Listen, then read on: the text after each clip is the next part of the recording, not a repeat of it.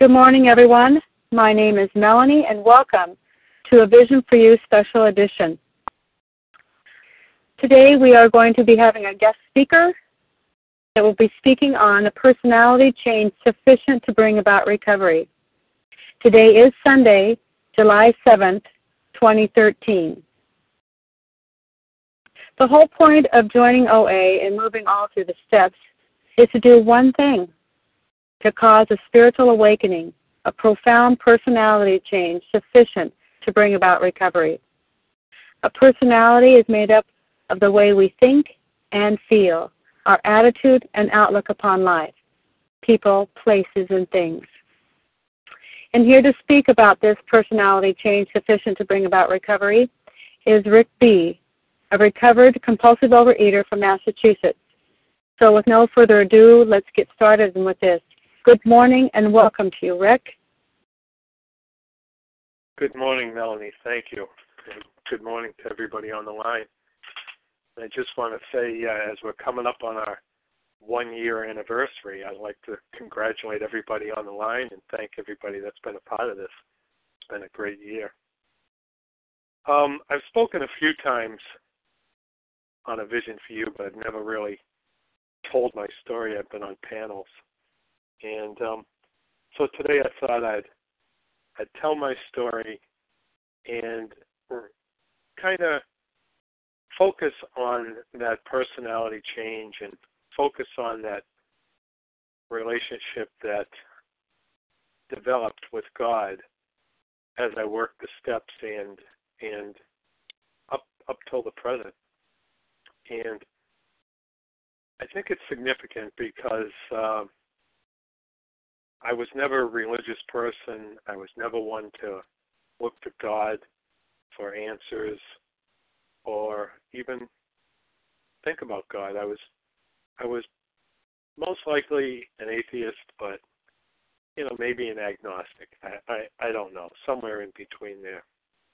And you know that uh, that was most of my life. I I was brought up in a a uh, traditional religion, but I never really got involved in it. So I don't ever consider myself to have been a member. But to start with my my story, um, as far as my overeating, I was a I was a fat kid. I was a fat kid in the neighborhood, fat kid in the family, fat kid in the classroom, fat kid on the baseball team. And you know, there was that was always always there my whole life. And I was able to uh you know drop some weight in uh, my teen years and basically by dieting and restricting and the usual. But as I got older into my teens and 20s, alcohol became important in my life. And as I was drinking, it really became uh, almost impossible to to control the food. So I I didn't worry about it. I uh, I kind of gave up the battle with my weight, and that continued until my late twenties. My late twenties, I ended up in a alcohol detox, uh, actually twice. Uh, the second time, I was 280 pounds. My blood pressure was off the wall. My heart was enlarged. My liver was enlarged. And I was pretty sick. And the doctor told me, if you continue to do this, you're not going to live to be a very old man. And it scared me. Um, like I said, that was the second time. So, as I was in the the detox, one of the things one of the things that I decided I was going to do was go on a diet, and um, and I did. I started going on another diet right at that point. I stopped drinking. I haven't had a drink since. It's been uh, over 24 years since I had a drink, and I, I lost a bunch of weight, uh, maybe 40 pounds or so in that first five or six months, and I began, you know, uh, probably 15 or 20 year struggle with my weight, yo-yoing up and down. Um, between anywhere from 240, 250 back to 200 pounds. But I never stayed at, at 200 very long. It seemed like I would only get there when I was being, quote, very good, when I would be uh, doing a good job on my dieting. And but I'd get to 200 and then it would go back up. And that, as I said, continued for you know almost 20 years. Well, about six years ago, I was uh, watching TV, and there was something on TV about binge eating, and I decided, wow, that's me. I eat like those people, and I Googled binge eating disorder, thinking that I was going to find the answer. And what came up on the computer was Overeaters Anonymous. And that that right there was probably the first time that God entered uh, entered my life as far as my eating. I I didn't plan it, I didn't realize it, I didn't recognize it, but that's how I got introduced to Overeaters Anonymous. So I uh, did some online meetings and got the courage up to go to a face-to-face meeting. And I walked in, and I can remember that first meeting. And I knocked on the door, and they said, "Yes, can we help you?" I said, "Is this Overeaters Anonymous?" And they said, "Yes." I, I said, uh, "Oh, can I come in?" "Oh, oh, sure."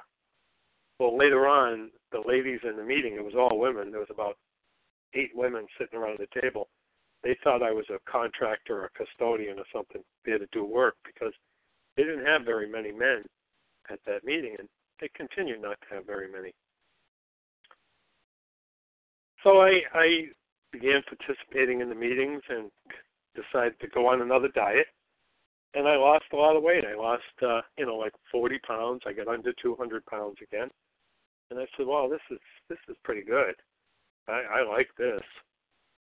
And after about the first year, the weight started ticking back on, and um, I, you know, I kept trying to control it and trying to put down the food, and I, I really wasn't very successful. I didn't put all of the weight back on. I put on about 20, uh, 25 pounds. I got up to I think 225, and um, didn't really didn't know what the answer was. I I thought the answer was what was successful before. I had to get onto a better diet, and it uh, it didn't it didn't seem to work. It didn't. Uh, I'm sorry. Am I still here? Yes, you are. Hello. Okay, thank you. I'm very silent. Good. Um, it didn't seem to didn't seem to work. I wasn't didn't seem to be able to uh, to get back to what was working successfully. And it was about uh, probably three years into my time with uh, with OA that I was sitting in a coffee shop having coffee with somebody from program, and she said, "How's your food?" And I said, "My food is pretty good." And she said, "Well, you know, pretty good isn't abstinent." And I got to thinking, and at that point, uh, the jig was up, and I knew that I really was playing games. And I made a, a decision at that point to to um, do what I had been taught to do, what I had heard in the meetings, and that was to eliminate binge foods. Um, I hadn't really done that. I had cut down on them and and uh, not done them as much, but I I didn't eliminate them. And it was I think it was the next day I went to my sister's house. It was Easter Sunday, and I wasn't going to have any dessert, but I did. So it wasn't the very next day. It was the day after that when I stopped eating you know, the sugar and flour products, which were my primary binge foods. And I I put them down and immediately the weight that I had gained started coming off. And after putting those down within a couple of months, I get down to the weight that I'm at now, which is about 180 to 185 pounds, and I've been there ever since. And that was that was the first time I had really been following any adherence to a food plan. And mind you, it was it was just eliminating certain binge foods. I wasn't working the steps. I wasn't uh, I wasn't praying. I wasn't using the tools. I wasn't doing any of that stuff that I heard in program. I just simply eliminated those binge foods, and it it it worked. It worked as far as my weight, and I I look at that as being very significant because I put those binge foods down, got abstinent, got my weight under control, and I did that before getting involved in the program of recovery. Now, I did not plan it that way. I did not decide that I was going to get abstinent and then work the steps. It just happened that way. After about six months of abstinence and my weight being good, I started listening and I started hearing what people had to say at meetings. I started hearing about recovery. I started hearing about um, trust in a higher power. Those are those things I I never I never listened to before. I never heard it. I never knew really what it meant. I guess I basically chose to ignore it. So I I kind of thought, well, maybe there's something something more to this. Maybe I need to do more. But I was having trouble with the idea of God. God was not something that was a concept that I was comfortable with. I I just couldn't bring myself to uh, hardly ever even say the word. But I knew that I had to I had to try to do something to get in tune with what I was hearing at meetings. So I tried a couple of different things, and um, one of the things I did was I, I picked up some books on Buddhism. And a guy had written some books on Buddhism and the 12 steps.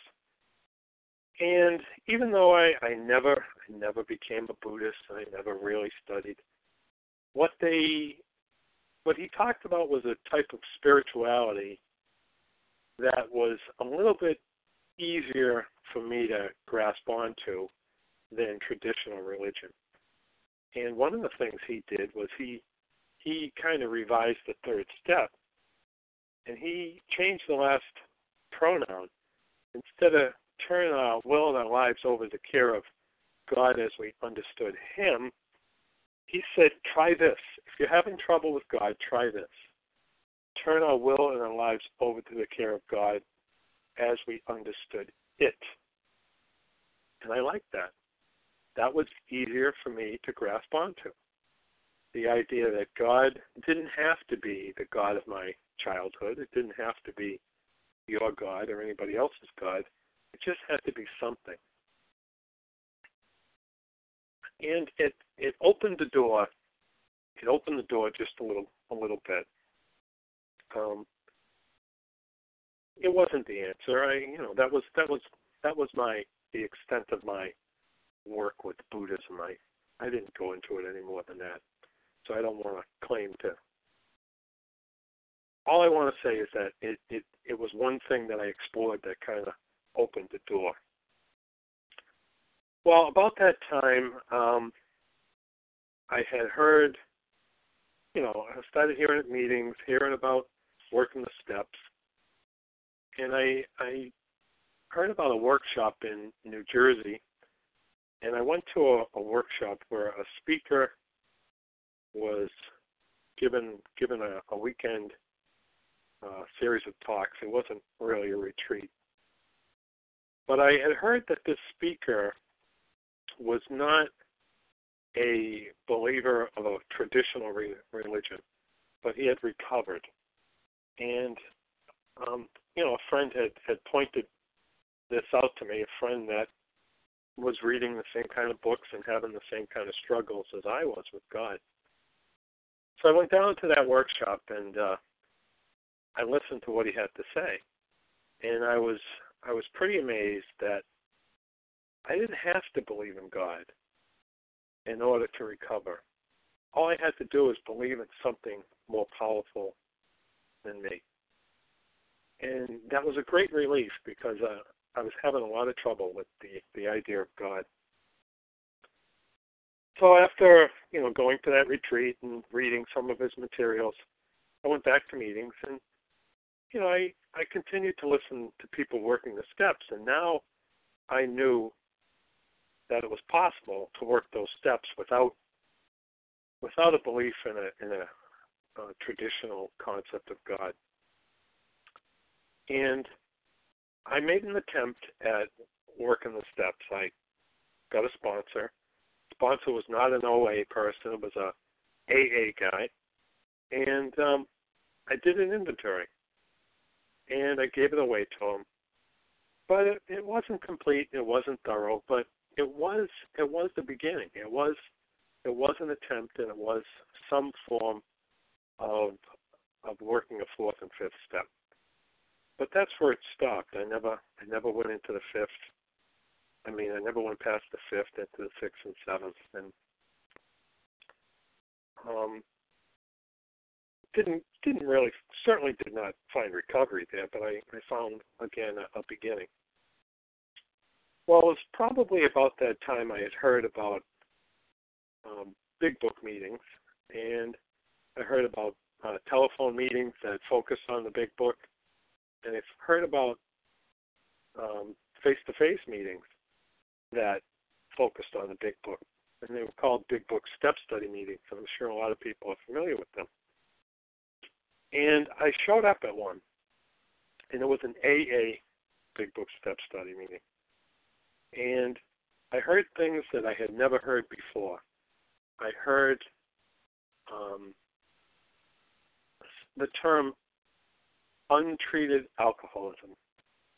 And I heard it about three times that night. And I finally turned to the guy next to me who I didn't know. And I said, What is that? And he said, It's a dry drunk. And I had heard that term before. But these people that were talking about untreated alcoholism had talked about being sober for 10 years, 15 years, 20 years without recovering, without treating their alcoholism. And that was one thing that was in common with me. You know, I was sober at the time 20 years and I hadn't treated my alcoholism, never mind treating my compulsive overeating. So, uh, between those meetings and between telephone meetings, that were focusing on the big book, which I had read some of. I certainly never studied it. Um, I had read read bits and pieces. I started to dive in, and I started going to those meetings, and I listened to the uh, the readings. And what they did was they pretty much read through page 104 and the parts of the book that that dealt with the steps. And they had a had a format that you couldn't share at the meeting unless you had worked those steps. And it was unlike most OA meetings I went to before. Everybody was sharing at OA meetings, whether they were recovered or not, whether they were overweight or not, whether they were eating or not. And I both liked the format and disliked the format. Uh, I liked it because it was very serious, and what I heard was very to the point and very um, genuine. What I didn't like was I couldn't talk. So one of the reasons I decided to work those steps is because I wanted to be able to talk at those meetings. And uh, you know, self-will, self-centered, call it what you want. That was one of the reasons I wanted to do it. So I got a sponsor and uh, started working the steps and we we read a good chunk of the book, I think, up until how it works, and we didn't read it in person, face to face. He said, you know, read it, take some notes, let me know if you have questions, and I went through and read it, and I highlighted and circled and looked up words and read it, you know, more thoroughly than I had ever read it before. and uh, I met with him, and he said to me, "Are you willing to go to any lengths?" And I said, "Yes." He said, "Okay, let's go." We were in we were in a library, and uh, a small you know study room off to the side of the library, but still in a library in a public place. And he says, "Get on your knees."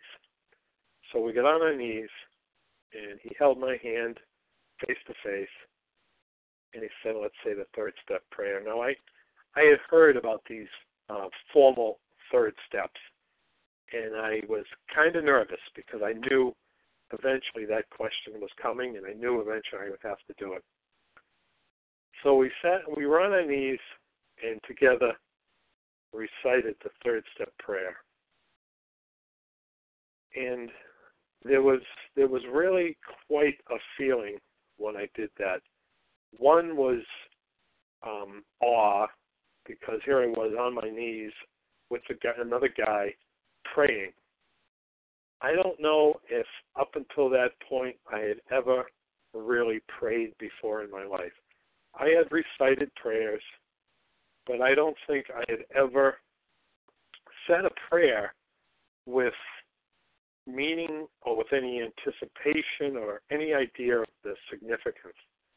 I knew I knew that that prayer was important, and uh, it was a it was a very interesting feeling.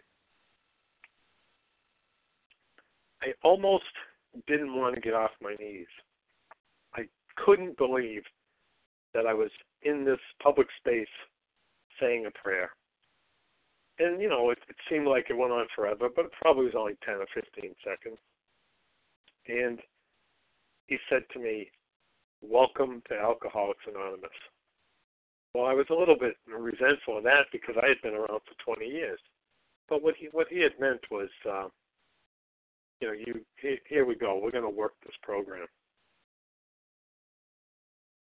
So I went. Uh, I followed his directions and uh, some of the directions I used were my own. In other words, directions I had found online and uh, began to do my inventory. I used a set of forms and templates, and I'm not going to go into how I did that, but um, I did the inventory, and it you know took uh, three or four months and rather extensive writing, not as extensive as some, and more extensive than than others. So um, and it came time to give my fifth step away. And I remember we sat in, the, we went back to the same place in the library. We sat down, and he said, my sponsor says, "Wait a minute." And he left the room, and he came back with a chair, and he brought it in, and I didn't know what what he was doing with it, but he brought in an empty chair, and he said, "That chair is for God." And then he said, Of course, he knows everything you're going to tell me anyway. And I thought this was pretty corny. But I, you know, I accepted it and I said to him, you know, I, I don't know if he really knows until I tell you. And he said, okay. Because at that point, you know, I, I still, I didn't have any concept of God. I wasn't, uh, I wasn't fully buying into to God, but I knew that the book said we had to find a power greater than ourselves. And I heard people say that the purpose of these steps is to find that power. And I had that much faith. I had that much faith that I didn't have to know exactly what God was at that point. I just had to be willing. And um, it took several several weeks maybe maybe even into maybe six or seven weeks over a couple of hours here and there to do that fifth step. And when I got done, the book says we're supposed to spend an hour alone and review what we had said and see if we had left anything out. Well, I had about an hour and a half ride home, maybe an hour and 15 minute ride home, so I really didn't get to spend that time with God that night because when I got home, I just fell asleep. So the next day, I I sat by myself and thought about it, And I did have a feeling that I had done something pretty significant. Uh, again, uh, there wasn't uh, anything earth-shattering, but I knew that I had I had achieved something, that I had followed the directions and, and completed part of the directions. I shouldn't say achieved something. I should say completed some of those directions. And he um, gave me a few directions on what he thought I should do for step six and step seven. And it wasn't extensive. It was basically, you know, make make a list of those defects of character that I wanted removed. And also he told me to make a list of assets. And he explained the reason for the list of assets is because the seven step prayer says, God, I offer myself to you, all of me, good and bad. And he said, so it's it's good to not leave out the positive things. And then uh, it came time to make a list of people I had harmed. Eighth step, I went back through my inventory and made that list. And then I, I remember, I think I remember asking him, "Do I get to talk at meetings now?" And he said, "Oh no, you got to make those amends first. And I said, "Oh boy." Actually, he didn't say I had to make them all. He just had to say, he said I had to begin making amends. That was the format of the meeting. We had to be working on those amends. He said, um, what I would suggest is you start with some something that's significant but may not be the most extensive amend that you have to make. And there were some financial amends I had to make, and there were some other things that I took care of. But two of the amends I had to make were with my mother and my sister. My mother wasn't and still isn't in the greatest of health. Um, she's a practicing alcoholic and she can be a handful. But she was living with my sister, and my sister was taking care of her. And I I allowed my sister to bear that burden, and I basically hid I ran away. I, I tried not to get involved as much as I could. If she called me and I had to go over there, I went over there. But I I didn't I didn't do any more than the bare minimum. And I knew I owed my sister amends for not helping her with that with that burden. So it happened to be a uh, a, a snowy day. I didn't have to go to work, and I went over to her house with the intent of um, making amends. And uh, her kids were out of the house. It was just her and me. And uh, you know, today I know that that that's that's the way God planned it because I had to I had to have her. If she had her kids running around, I don't know if I would have been able to tell her. But I had to explain to her what I was doing, and I explained to her about the program. And I actually brought her a copy of the big book and gave it to her. I said, "You can read it if you want." This she knew I was going to meetings, and she knew I was going to a lot of meetings, but she didn't really know what I was doing.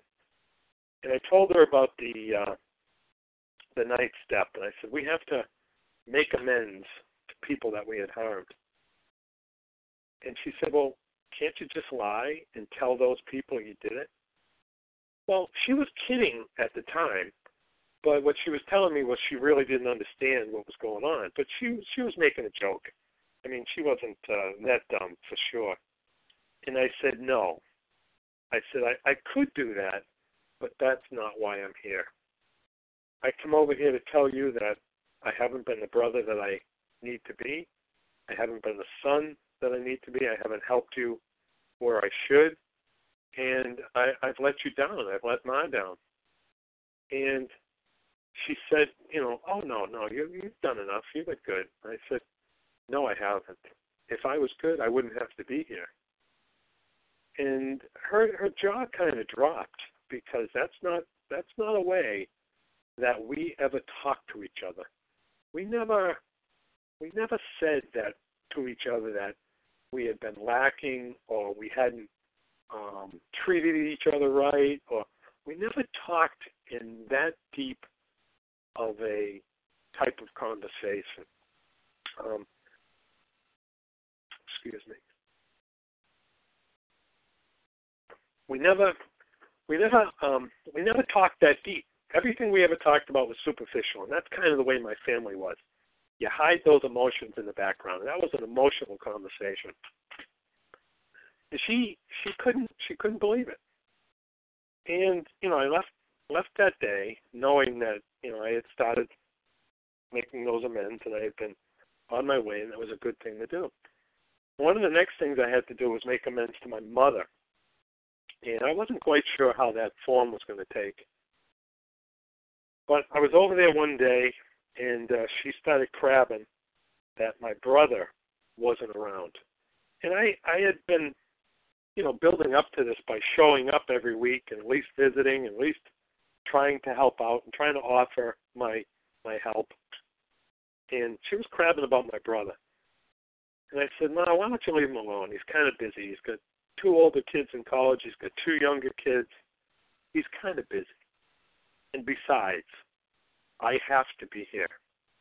And she said, What do you mean you have to be here? I said, I have to be here because I have to tell you that I haven't been the son that I am supposed to be and I've let you down. I've let my sister down, and I've let you, um, you know, basically deal with with your problems on your own. And I haven't, I haven't stepped up. I've been neglecting the things that I should do as a son, and I really haven't been very good in that area. And she, again, she looked at me kind of funny, and she just kind of nodded her head. I said, "So, you know, don't worry about him. I'm telling you that you know I'm going to be here, and I have to I have to try to help out my sister, and try to help out and do what I what I should be doing as a son. And I didn't I didn't get into a lot of specifics. Um, you know, I did kind of talk a little bit about my alcoholism and things that I had done, but that was kind of a, a touchy subject because she was she's still in her disease, so I didn't want to appear that I was over there trying to change her. And again, I had never had that kind of a conversation with my mother. Same as my sister, we just never, never talked that way. And we never got into how we really felt. And when I left, I was driving home, and I just had this feeling of kind of wow. I can't believe I did that. Because that was one of the amends that I didn't think I was going to be able to do. I remember telling my sponsor, I don't know if I can make any amends to my mother. I don't think I can tell her that I've been been wrong. She's been a pain in pain in the neck and I don't think I can do it. Well, he had told me, well, maybe you won't be able to. I don't know. Some people don't um, maybe you'll end up making amends at her graveside. And I remember him saying that, and I said, "Wow, hey, that's pretty good. I don't have to do this. I can, I can, I can just wait because I didn't know how long she'd be around."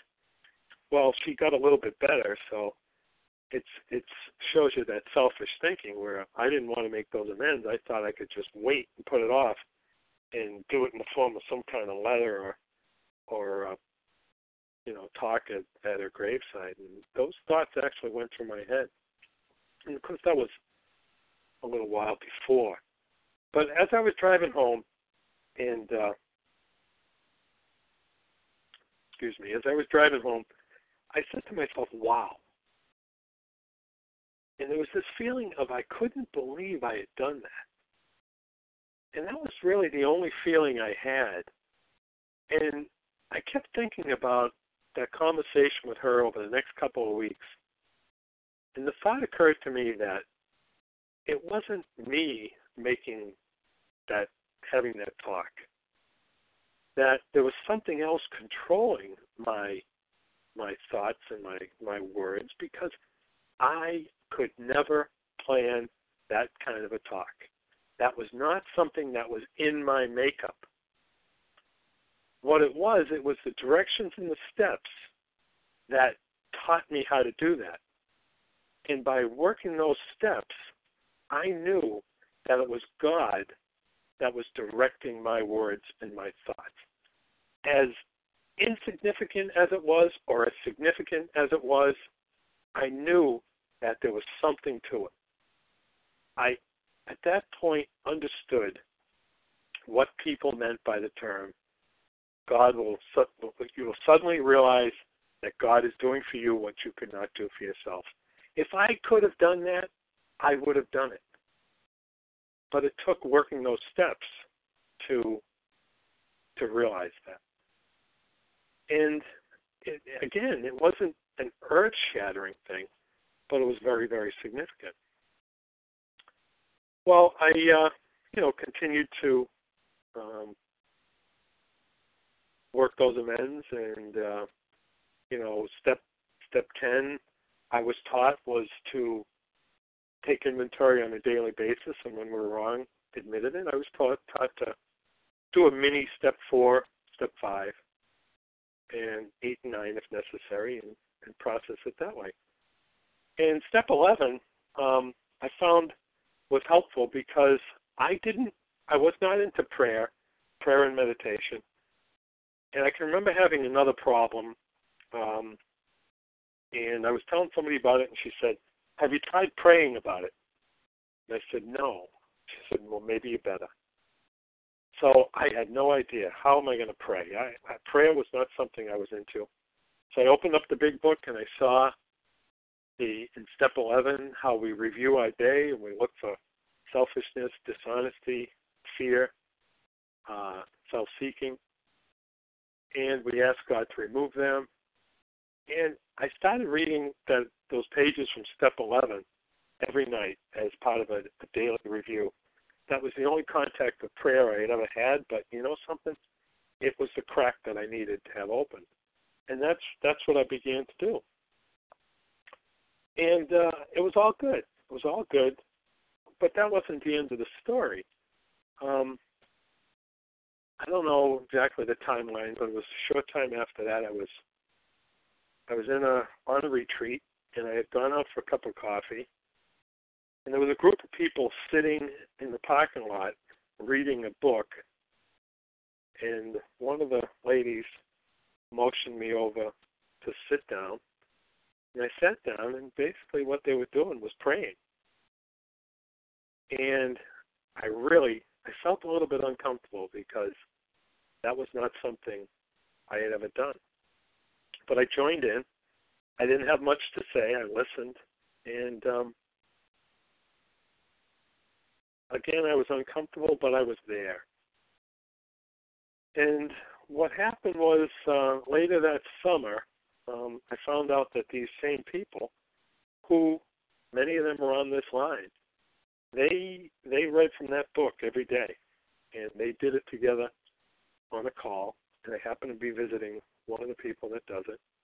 And I was invited to to join in, and I said, I don't know. I really I really don't know about this.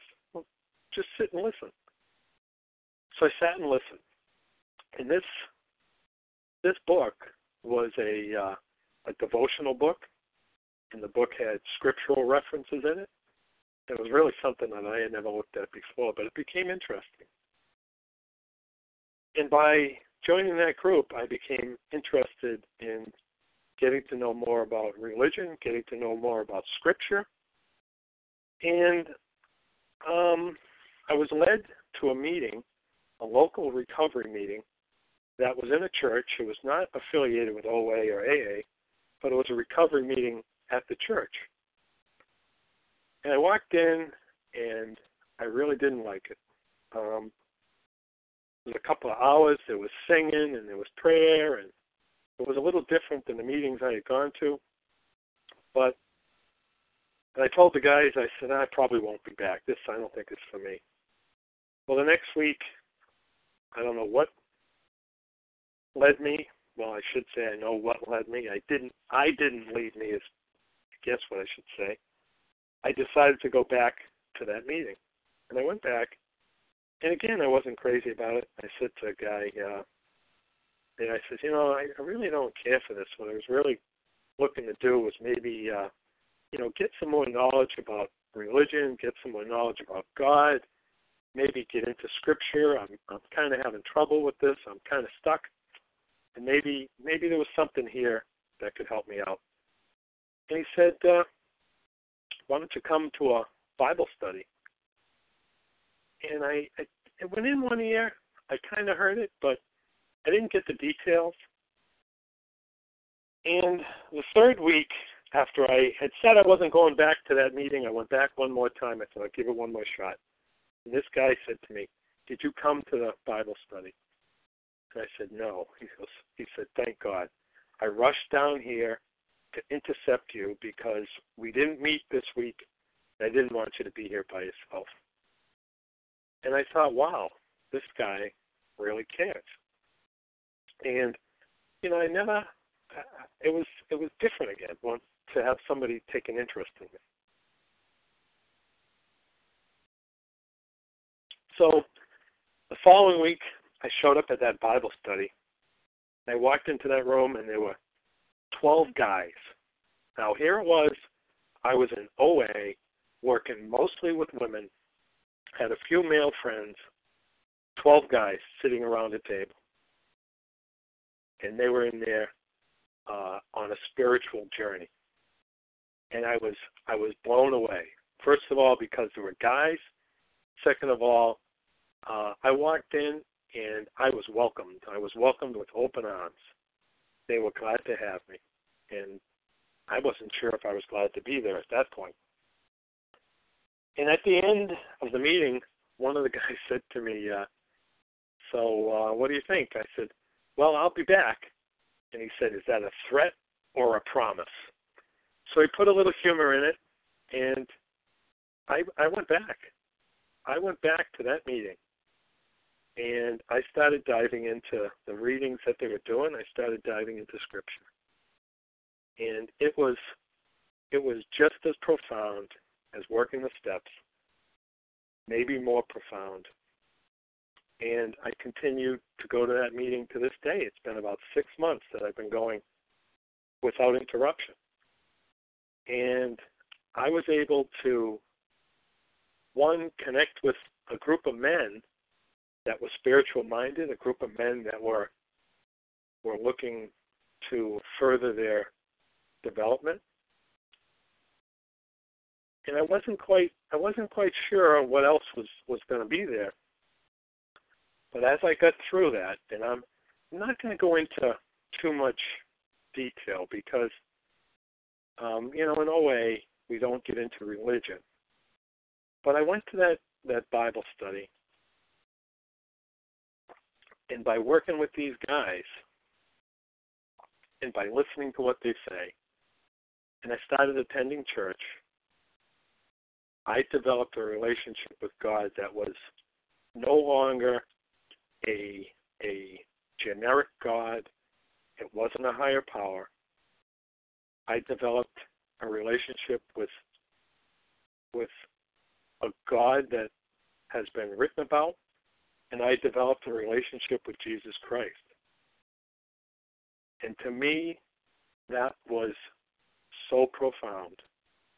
Someone that had spent his whole life running away from religion, running away from God, that now I was involved in a church. I was uh, discussing, I was studying scripture, and I was believing. I was believing. God no longer was something that I had invented. God wasn't the God of my choosing. God now was something that I had learned about as a kid, but never accepted. God now was something that millions of people believe in. And it was a concept of God that I could join in with without holding back, without being generic, without worrying about what people thought. And what a profound change. Um, and I, you know, there I could go into more detail, and anybody that wants to call me, you know, afterwards, that kind of knows what I'm talking about is welcome to. But you know, the point of 12 step work isn't to promote any one kind of God. But those of you that are listening, you know what I'm talking about. And you can certainly call me and I'll I'll tell you more about it. Um, so I, I had said to these these guys that I'd spent this this much time fighting God and uh, not knowing what it was and not understanding. And I had to explain to them what got me there. You know, other people have different stories of how they they came to a certain faith that they have. But I never stop to um, I never I never leave out the fact that it was working the twelve steps that led me in that direction. And I find that not too many people in that I've talked to at church really understand. I have to I have to you know say it over and over and over again because I I I don't know whether it was that they didn't have my problem or they they had something that they could turn to besides some the 12 step program. I'm not really sure. But a good friend um, in program who is a member of the clergy keeps reminding me that God has a purpose for me. God has a purpose, and my experience in 12 step work is going to be valuable to people in that group, in that congregation. She said that I'm I'm very new right now, and I might not know what way it, what direction it takes. But don't be shy on telling them how you got there, and I, I certainly don't. I don't back off. It was funny. I was I was meeting with uh, one of my my mentors in the group. I was over his house for dinner, and his wife. I had told his wife that I was in OA, and she said, "Oh yeah, I do something like that. I do uh, I do uh, Weight Watchers." And we talked a little bit about that. And you know, she was telling me about counting the points and things like that. And she had said one day she was going to overeat, and she prayed to God, and God kept her from eating. And I could see where, you know, this lady, uh, with a, a deep and profound faith, wasn't quite sure how to ask God to help her with her eating problem. And I really haven't gotten too much into it yet with her, but I sense that there's going to come a time when she's going to want some more information and going to want to want to hear more about the 12 steps and how they help us with our food problem. Um, so here's a situation where you know I'm able to help her, but she's also helping me and her husband has been uh, such a great help in my spiritual development. And I know that that little incident right there is telling me that all these things that happened, whether they be, you know, on my knees, taking the third step, um, making amends, uh, finding that Bible study, talking to people that have uh, weight problems in the congregation, all those things are just a series of uh, pathways that God had directed me. And when I tell that story, people are very quick to remind me that they're not coincidences. And that was that was usually my first explanation, coincidences. But today I know that they aren't coincidences. And God had led me down that path and he did it in a way that I could open my eyes closely. I could open my eyes slowly and just enough without being turned away. So, um, my my point to this whole story is, had I not worked those steps, I would not have come to an awakening. I would not come to know God, I would not have come to know Jesus Christ. And that's the point. The point is, I was directed along that path. I was directed by God in a way that I could understand. so there is, like I said, there is there is more to the story, and I'd be glad to talk off the line. But um, I don't want to get into too much about specific religions because I know that there's somebody out there just like me that I'm going to turn off. But I was also, when I was talking to this spiritual advisor, this member of the clergy, who's a dear friend of mine, she's in OA. She's been tremendously helpful. She also said to me, Don't be afraid to mention his name because that's part of the story also. And I don't think you want to be ashamed of what your story is. But yes, you don't want to go overboard. You don't want to get into it too much. But be be open and willing to talk about it when anybody wants to call. And it's a story I love to tell, and it's a story I love to talk about.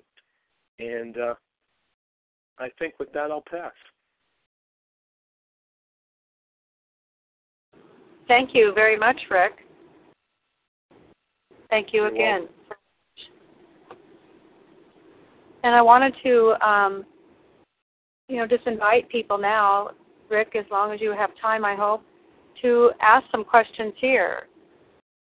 Those that Sure. are remaining, quite a, quite a large room of people here. What a what a profound story! It certainly certainly gave me lots lots this morning. And so, with that, thank you, Rick. I would open this up this time up now for questions and answers for um, for Rick. Who would like to be the first one with a question for Rick this morning? Hi, my name is Sarah Grace, and um, This I is just wanted to- Karen. I heard I heard I heard Sarah first and then Grace and, and I just would like to encourage you to to have it related to the subject matter that we were talking today. Sarah, you first and everyone else. My- my- My name is actually Sarah. My name is actually Sarah Grace. One one name, one word. And um, Rick, I just want to thank you and acknowledge um, your story, and it's similar to mine. And um, it sounds like you are willing to talk to people. Um, and I'm wondering how I can get your phone number. Well, I'm on the I'm on the contact list. Um, I guess I can give my number right now. That would be Yeah. great because I don't. I'm new. Okay. It's uh, 508 654 3807. Thank you so much. You're welcome. And that would be Eastern time as well, just to add that part for folks. Thank you, and I pass. Thank you, Sarah Grace. And then I heard Sharon from Colorado. Hear me? I can. Hi, good morning, Sharon. Your question for Rick that's uh, related to the subject matter.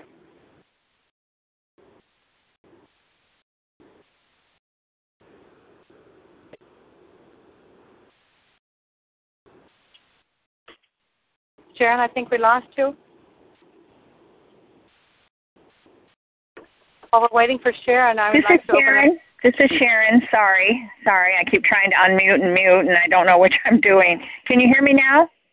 I can. Welcome, Sharon. Okay. Thanks, Melanie. I just wanted to thank uh, Rick so much for his uh, story. And also, I just wanted to make sure and confirm that I had his telephone number correctly uh, 508 657 3807. No, uh, 508 654 3807. Thank you very much, and thank you, Rick. And I don't have any questions. Thank you. Thank you. Is there anyone out there that does have a question for Rick related to the program of recovery and the subject matter that he was discussing today?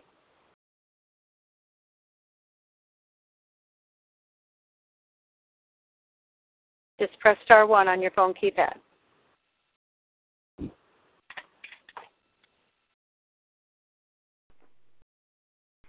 Hi, my name is Becky. I'm a compulsive uh, recovered overeater in uh, South Jersey. And uh, Good morning, Becky. Your question for Rick. Um, I, I know this. This probably. Uh, uh, first, I wanted to thank you, and I wanted to thank you and uh, say a word of thanks to HP for uh, the humility and the willingness that uh, let this door open for you, and uh, share some of the gratitude I feel, uh, and I'm sure you feel. And uh, thank you for sharing. And uh, maybe you'll maybe you'll let us know when some other doors open for you. I, I hope you will. I guess that's my question. Do you do I I know you're waiting for those doors, but I hope you'll continue to to uh, keep us keep us in mind when those doors begin to open. Um, I pass. Well, Thank I'm you, telling Becky. you, a uh, pretty a pretty big door has opened. So um, I think I'm going to be spending quite a long time uh, working my way through that door, All right. and uh, it's amazing that that it is open. So thanks. Thank you. Another one with a question for Rick. Hi, Melanie. Hi, good morning. Hi, Melanie. It's Mary Lou from California. Good morning, Mary Lou. Your question for Rick. Um, hi, Rick. It's Mary Lou, recovered compulsive eater. Thank you, God. Um, I just want to thank you for your talk this morning, and I wanted to tell you that I also resonate with your process of spiritual develop, development and how I just finished, not finished, but I just uh, completed doing the steps with another recovered member, and he, um, my sponsor, has been instrumental in getting me through the work and through the steps of, according to the first 164 pages, plus the doctor's opinion of the big book. And it has been such a profound experience for me. I thought I had God and and you know in my religion of my choice and and I had I thought I had this great concept of God and relationship with this God of my understanding. Um, but like you, um, the 12 steps have been kind of a distillation process and helped me to see my part in uh, the causes and conditions, the reasons I picked up the food, the reasons I continued to eat, my character defects. And thank you, God, that um, I have had a soft place to land in that brokenness as the food was down this time around because it's been such a process.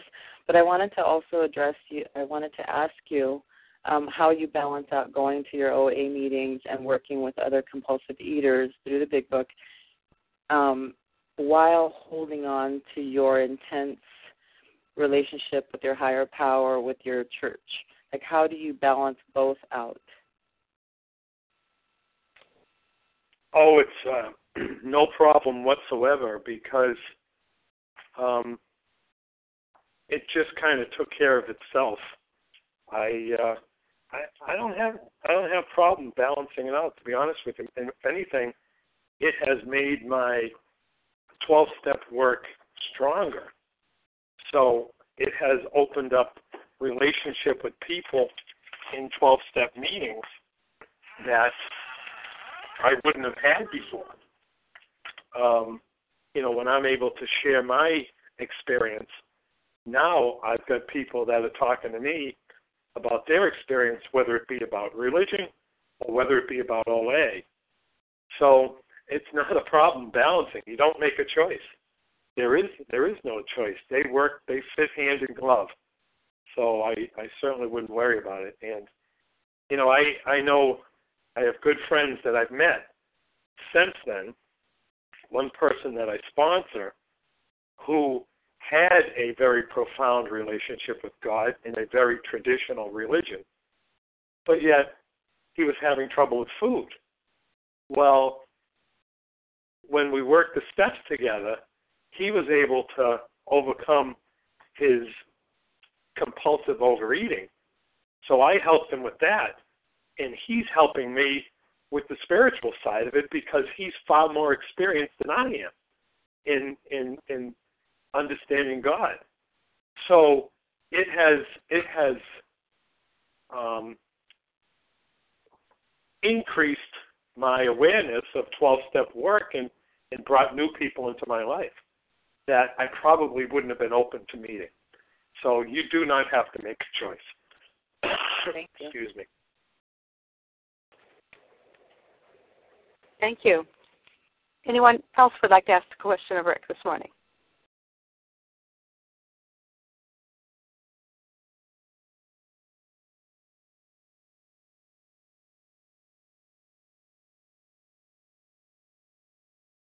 Who's up next? Melanie. Hi, good morning. Hi, it's Mindy. Good morning. Hi, good morning. Good morning, Mindy. Uh, thank you, Rick. I enjoyed that so much. And I just want to ask isn't um, this program all about making conscious contact with God? For me, anyway, that's why I'm here. Once the food is down, and we've worked that out, which sometimes is ongoing due to allergies and stuff like that. But the main part is growing closer to God and being more open to His teachings. I don't know that there is anything else to it. And working the steps is all towards that direction and making peace in our life and with others. So I don't find it contradictory at all. But am I off in that, or what do you think on what I'm saying? I pass. Oh no, you're you're right on target. That's exactly what I intended to say. Um, they they they work hand in glove. All I'm saying is, you know, the 12 steps brought me to an awareness that opened up a door to a getting back to a a more traditional concept of religion. And I I didn't look it up in the big book, but it it tells us in the book or in the 12 and 12 that that you know after working the steps that many people go back to the religion of their childhood or find a new religion and there's, there's it's no uh that's not anything that's that's hidden.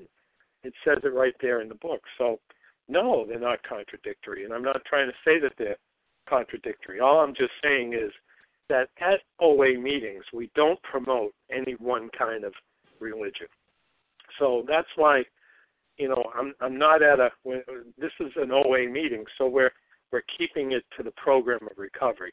All my point was to let you know that by working the steps and working the program, that I was able to even more fully develop that relationship with God, something that goes beyond the scope of the text.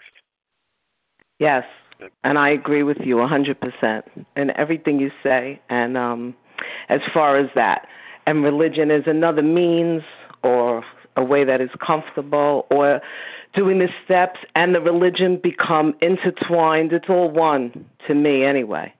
And I just thank you again, and I pass. You're welcome. Thank you, Mindy, for your question. Who's next with a question this morning for Rick? That's related to the subject and or the program of recovery.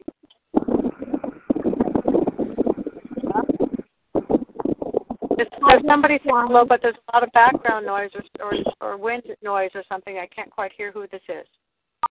Hi, my name is Doreen. Could I share? Yes. Well, you could ask a question of Rick, please. Yes, Doreen.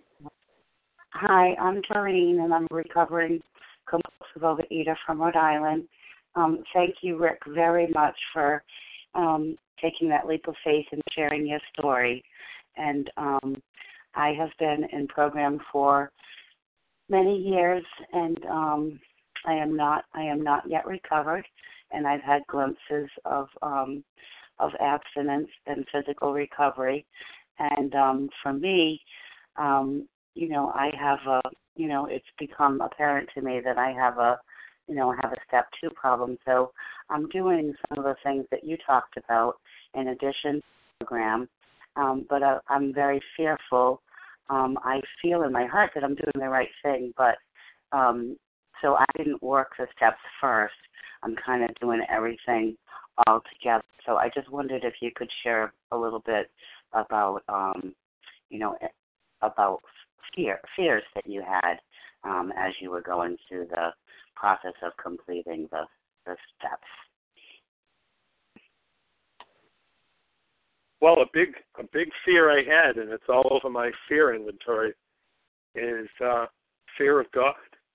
Whether it be fear of God um, in general, or fear of God in religion, or fear of God from other people, it was all over the place, and I was glad to have written that down. Um, all I can say is, you know, my story was that I worked the steps, and by working the steps, I was able to develop a relationship with God. Um, those that that was a big fear. There were there were some other fears. Um, you know, fear of, um, you know, fear of of uh, being alone, fear of not being alone, fear of having children, not having children, being married, not being married, all those kind of fears. Um, you know, fear at fears at work. But the idea is when you work those steps, you do them without regard for the fear and you as someone just said, take that leap of faith and they don't completely go away, but you overcome them by working the steps. So um, the idea is you just do it. You just do it. Do those steps. And then you see what comes as a result of that. Don't let anybody get the impression that every fear is gone and every bit of selfishness is gone and every bit of self seeking is gone and I am somehow perfect. That is the farthest thing from the truth.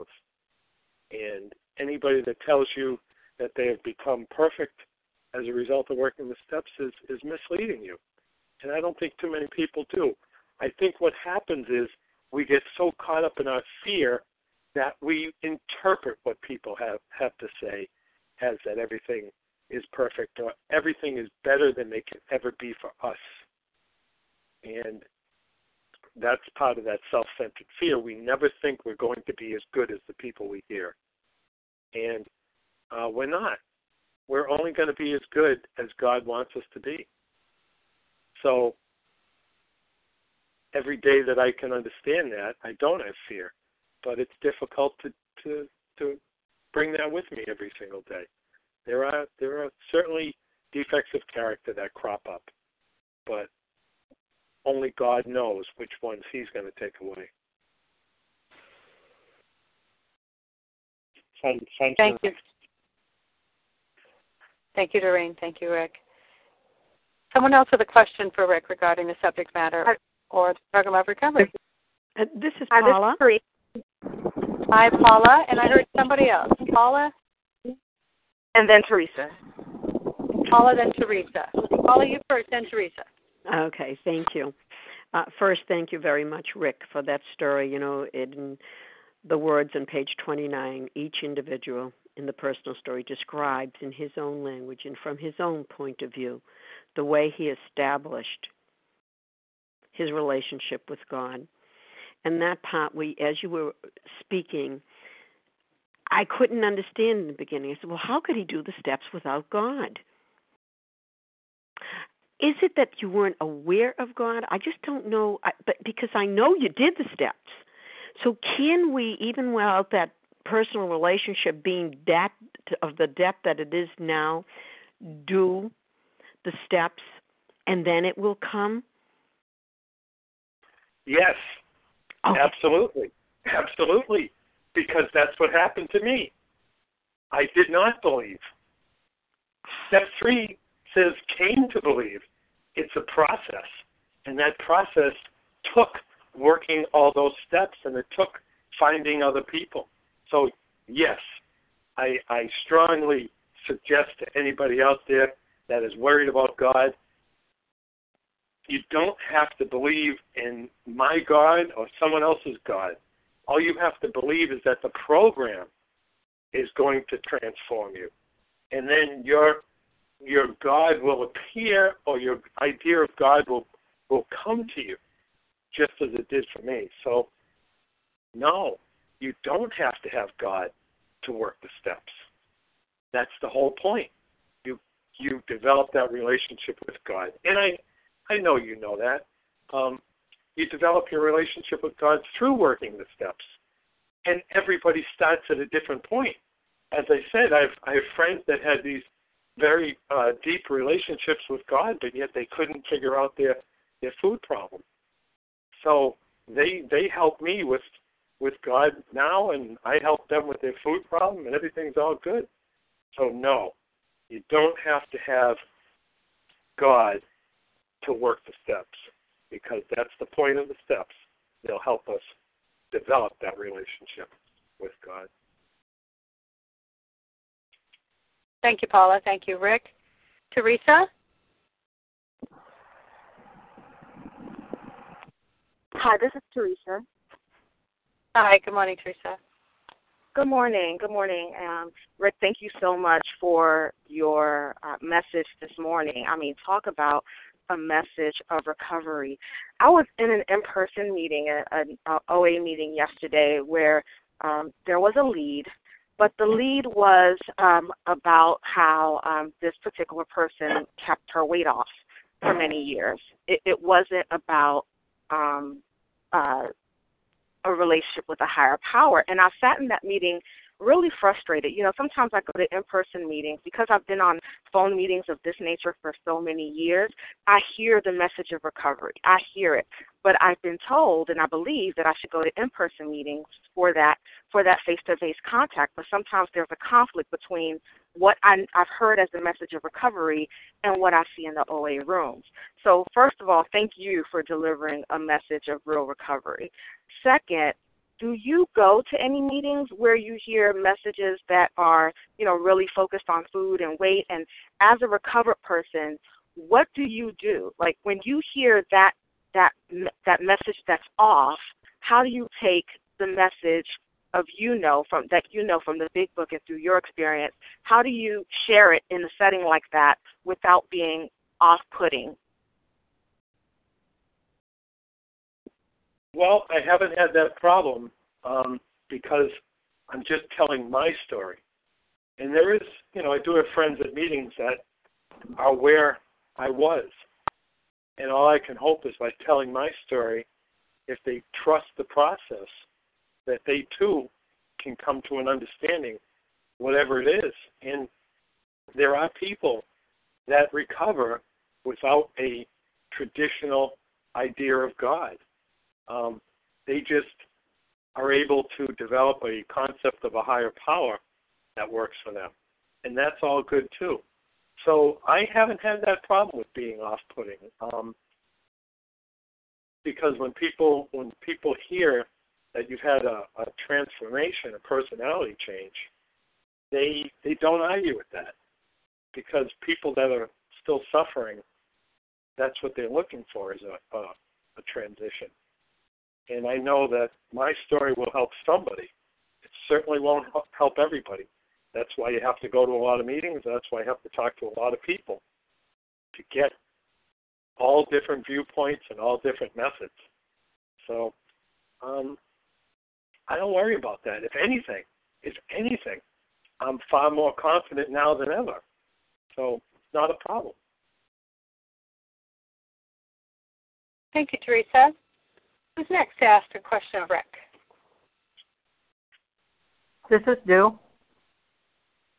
Oh, hi, Dew. Good morning. Your question for Rick. Good morning. I don't have a question, but I do have a comment. Um, thank you, Rick, for such a, a beautiful story, and I'm just so privileged. I feel so privileged to have trudge on this road of recovery with you, and you know, and see the transformation, that personality change that the big book talks about in you and it's just been such a beautiful experience to see you get God and see you get um you know um a level of recovery and uh and from what the 11 steps talks about you know the improved um improved conscious contact with God. And it's just so beautiful to um to just see you walk that way and walk in in the light of God today and let that sunlight of the spirit permeate your life and it's been such a blessing to just see your transformation and um be able to walk along with you.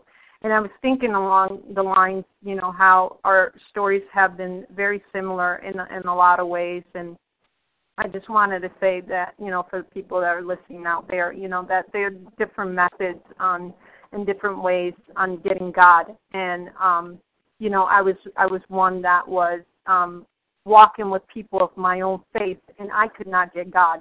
And it took someone else from this meeting that had a different type of faith um, to bring me to the God of my understanding. And it, and that's how this program works. You know, um, it's a 12-step program, um, and it will lead you to the God of your own understanding. And that's, you know, my own conception of God, my own conception, and I'm glad that you got your own conception of God, and um, and that's a beautiful thing, you know, because everybody everybody con- that comes to this meaning, they get their own conception, you know, whether it's Buddhism, Muslim, um, I mean, it could be, you know, from um, like different types of faith, um, and so everybody gets it, you know, if they do the work. You know, the big book promises that if we do the work, that we will get the results. That the that the results will definitely materialize. And I saw that in your story that as long as you had the willingness, the openness, and the honesty, that you would get how the how of how to get God and how to get that higher power in your life. And I see that today, and I'm so so glad that that that that's the case and that I was able to witness that and have been privileged to be one of your friends and been privileged to charge with you along that path and um and get my own conception of God and it's um it's a, such a beautiful thing and I just wanted to share that with you today and and honor you in, in that way. Um that I pass. Well, thanks. Um, I'll just throw this out there that um,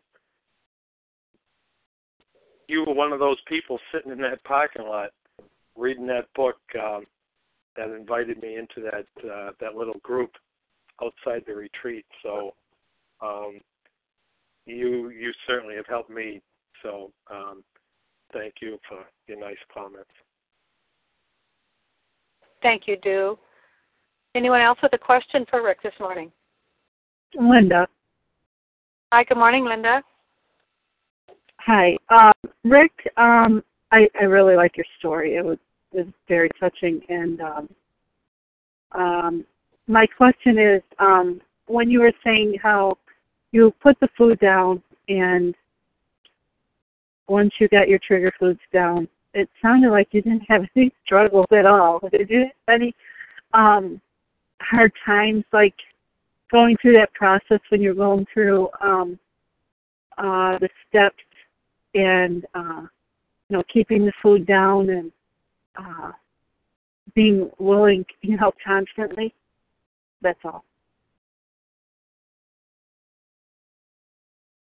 Well, putting the food down was the beginning. Um, you know, at first all I did was put down flour and sugar products, and then I had to develop a longer list. Um, no, there there were certainly there were struggles. Um, there were life struggles, there were work struggles, troubles, there were relationship troubles. Um, no, don't don't if don't let me mislead you into thinking that there were no troubles or there won't be any troubles. Um, there were, but what I found was I now I had some something to deal with those troubles and some some way to work on them. Everything is not perfect. Everything is not all better. Um, but today I, I do have somewhere to turn when those when those troubles crop up. So I um, I think that that sometimes can be a, a problem when we're telling a story, as we are today, experience strength and hope. You know, of course, we want to we want to um, emphasize the the hope, and I hope I I hope I did, but I don't want people to think that everything is is perfect. It's not it's never going to be perfect. We are going to struggle on this earth until the day we die. The question is have we changed and are we able to deal with those struggles in a way that's different than we dealt with them before? I always thought that if I could think about it, if I could process it, if I could figure it out, I could solve my problems. And when I wasn't able to think about it, process it, and solve my problems, I thought I was a failure. But today, I, I realize that those struggles they come with the territory, and it's not always ex- able to easy to accept troubles that come. Um, you know, people that know me know that I have difficulties.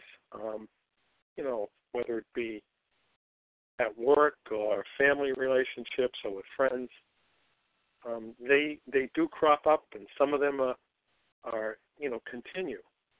So don't think that everything is fixed, and I think that keeps a lot of people from working the steps because they're afraid that they're not going to be as good as the person that they're hearing from the podium or on a phone line. And they think this isn't going to happen to me. You don't know what your particular personality change is going to be until it happens. And when it happens, you realize that you're different. It doesn't mean that um, nothing's going to ever happen bad. Just means that we're different than we were before. So we have to be careful that we don't hear the hear the message that um, I'm that that in a way that leads us to think that I cannot get to a better place. And that's the point of the steps. The steps will help us develop a relationship with God. Doesn't have a say in any of those steps that everything is going to be perfect. It just says that our personality is going to be different and our outlook on life will be better. So anybody that's that's feeling some fear, and I hear it at meetings about working the steps, don't worry about how good it's going to be. Just know that it will be better and, and go forward. And when you when you feel something change, you'll know. You'll know that God is working in your life. And you don't know it until you feel it. You'll feel it in your heart. You can't expect to understand it with your head. You'll know it in your heart when it happens, and it sometimes slowly, sometimes quickly. Very slow for me. Very slow. It took, as I said, I, you know, I've been around 12 step rooms for 25 years, and about 20 of those, I was doing it just by myself. So, trust the process. Thanks.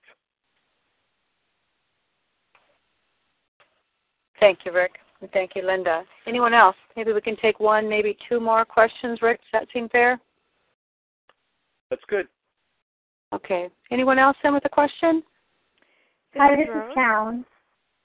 Hi, Carolyn. And then Rose. Good morning. I'm Carolyn, a recovered compulsive overeater from Massachusetts. Rick, thank you so much for your story. It was so awesome to hear um, your your journey. My question to you is, on your journey in seeking out God, did you want to seek out God, or were you just trying to figure things out for yourself? Were you trying to live on self will, or did you know that you had to give yourself over to something greater than yourself? Oh, I think it was. Uh, I think it was a lot of self will. I I didn't know what I was looking for. Sure, absolutely, self will. I took that leap of faith that I'm going to try these steps. I I was not I was not looking for the concept of God that I have today. Uh, far from it. Matter of fact, I kind of thought I could um, get away from that. So the answer to your question is no. I wasn't I wasn't really looking for God. I was looking for I was I don't even know what I was looking for. I was just took the willingness to work the steps. So I, I think I, I was fortunate in that sense. Maybe maybe my self will helped me because I didn't have expectations going forward. So does that does that answer it? Yes, thank you. And I, I too want to just say that um, I feel privileged having you as a friend. Thank you. Thank you. Thank you, Carolyn and Rick. Rose, you're next. Thank you, Melanie. Rick, thank you so much. Uh, this is Rose, recovered compulsive overeater. Um, I really, I really appreciated your story. The um, sharing at the level that you shared it is really very strengthening to me. Um, the question I have, it's obviously a personal question, so it's not really easy, but on the other hand, it's very important to me. Um, I grew up in one religion, and then at 31, I had a conversion to a different religion, which I practiced for the next many years up until uh, maybe a year ago or so. and the change took place um, when I became abstinent and I did complete the process, my fourth and fifth. I completed my fifth this past March. So I'm newly recovered as far as the steps are concerned. Um, and the you know the promises and the changes in my life um, are taking are really taking place. So the part about um, I'm I've I have a, a great sponsor, and I do have a connection with God. Uh, but I really am in a place where I'm beginning to, um, how shall I say, be very bothered and uh, disturbed by the fact of not knowing in my heart what religion God wants me to be. And it's very it's a very big situation. And I do I had those fear turnarounds as well and God was certainly part of it. So my my journey with God right now is like really at the very beginning and it's um it's a big it's big. You know, it's just big to be in the for me to be in the place I'm in. I'm 67, so I'm not um a young person coming at this. and I do trust and rely on this program. I do trust and rely on the steps. And I am trusting and relying on God as I know as I know him today. And I know that a day at a time I can stay in the program without ever knowing any religion except my heart is yearning for a religion. So I am following advice given to me, which is to, you know, do 12 step work and work the program.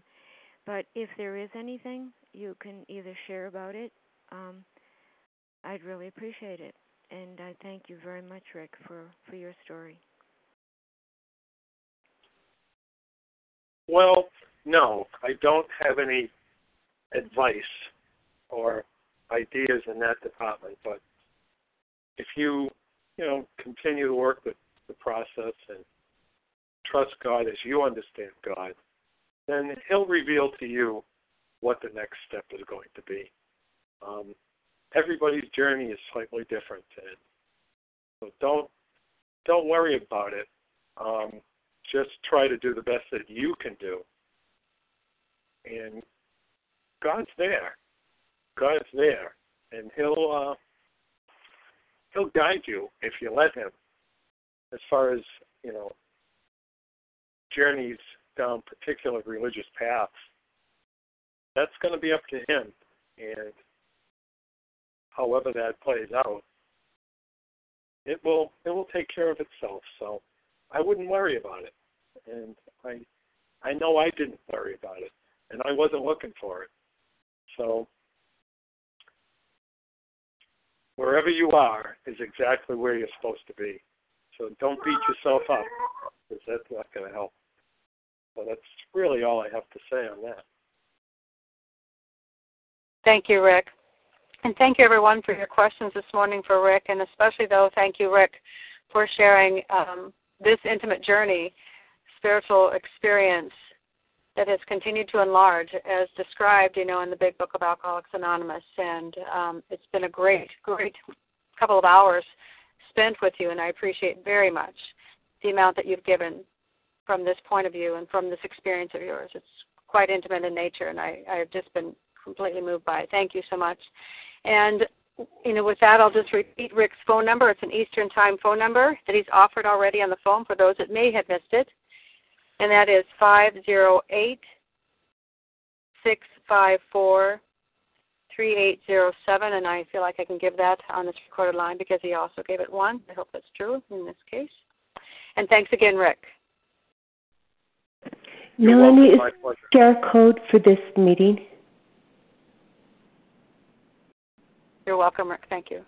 Oh, sorry. I'm sorry. To,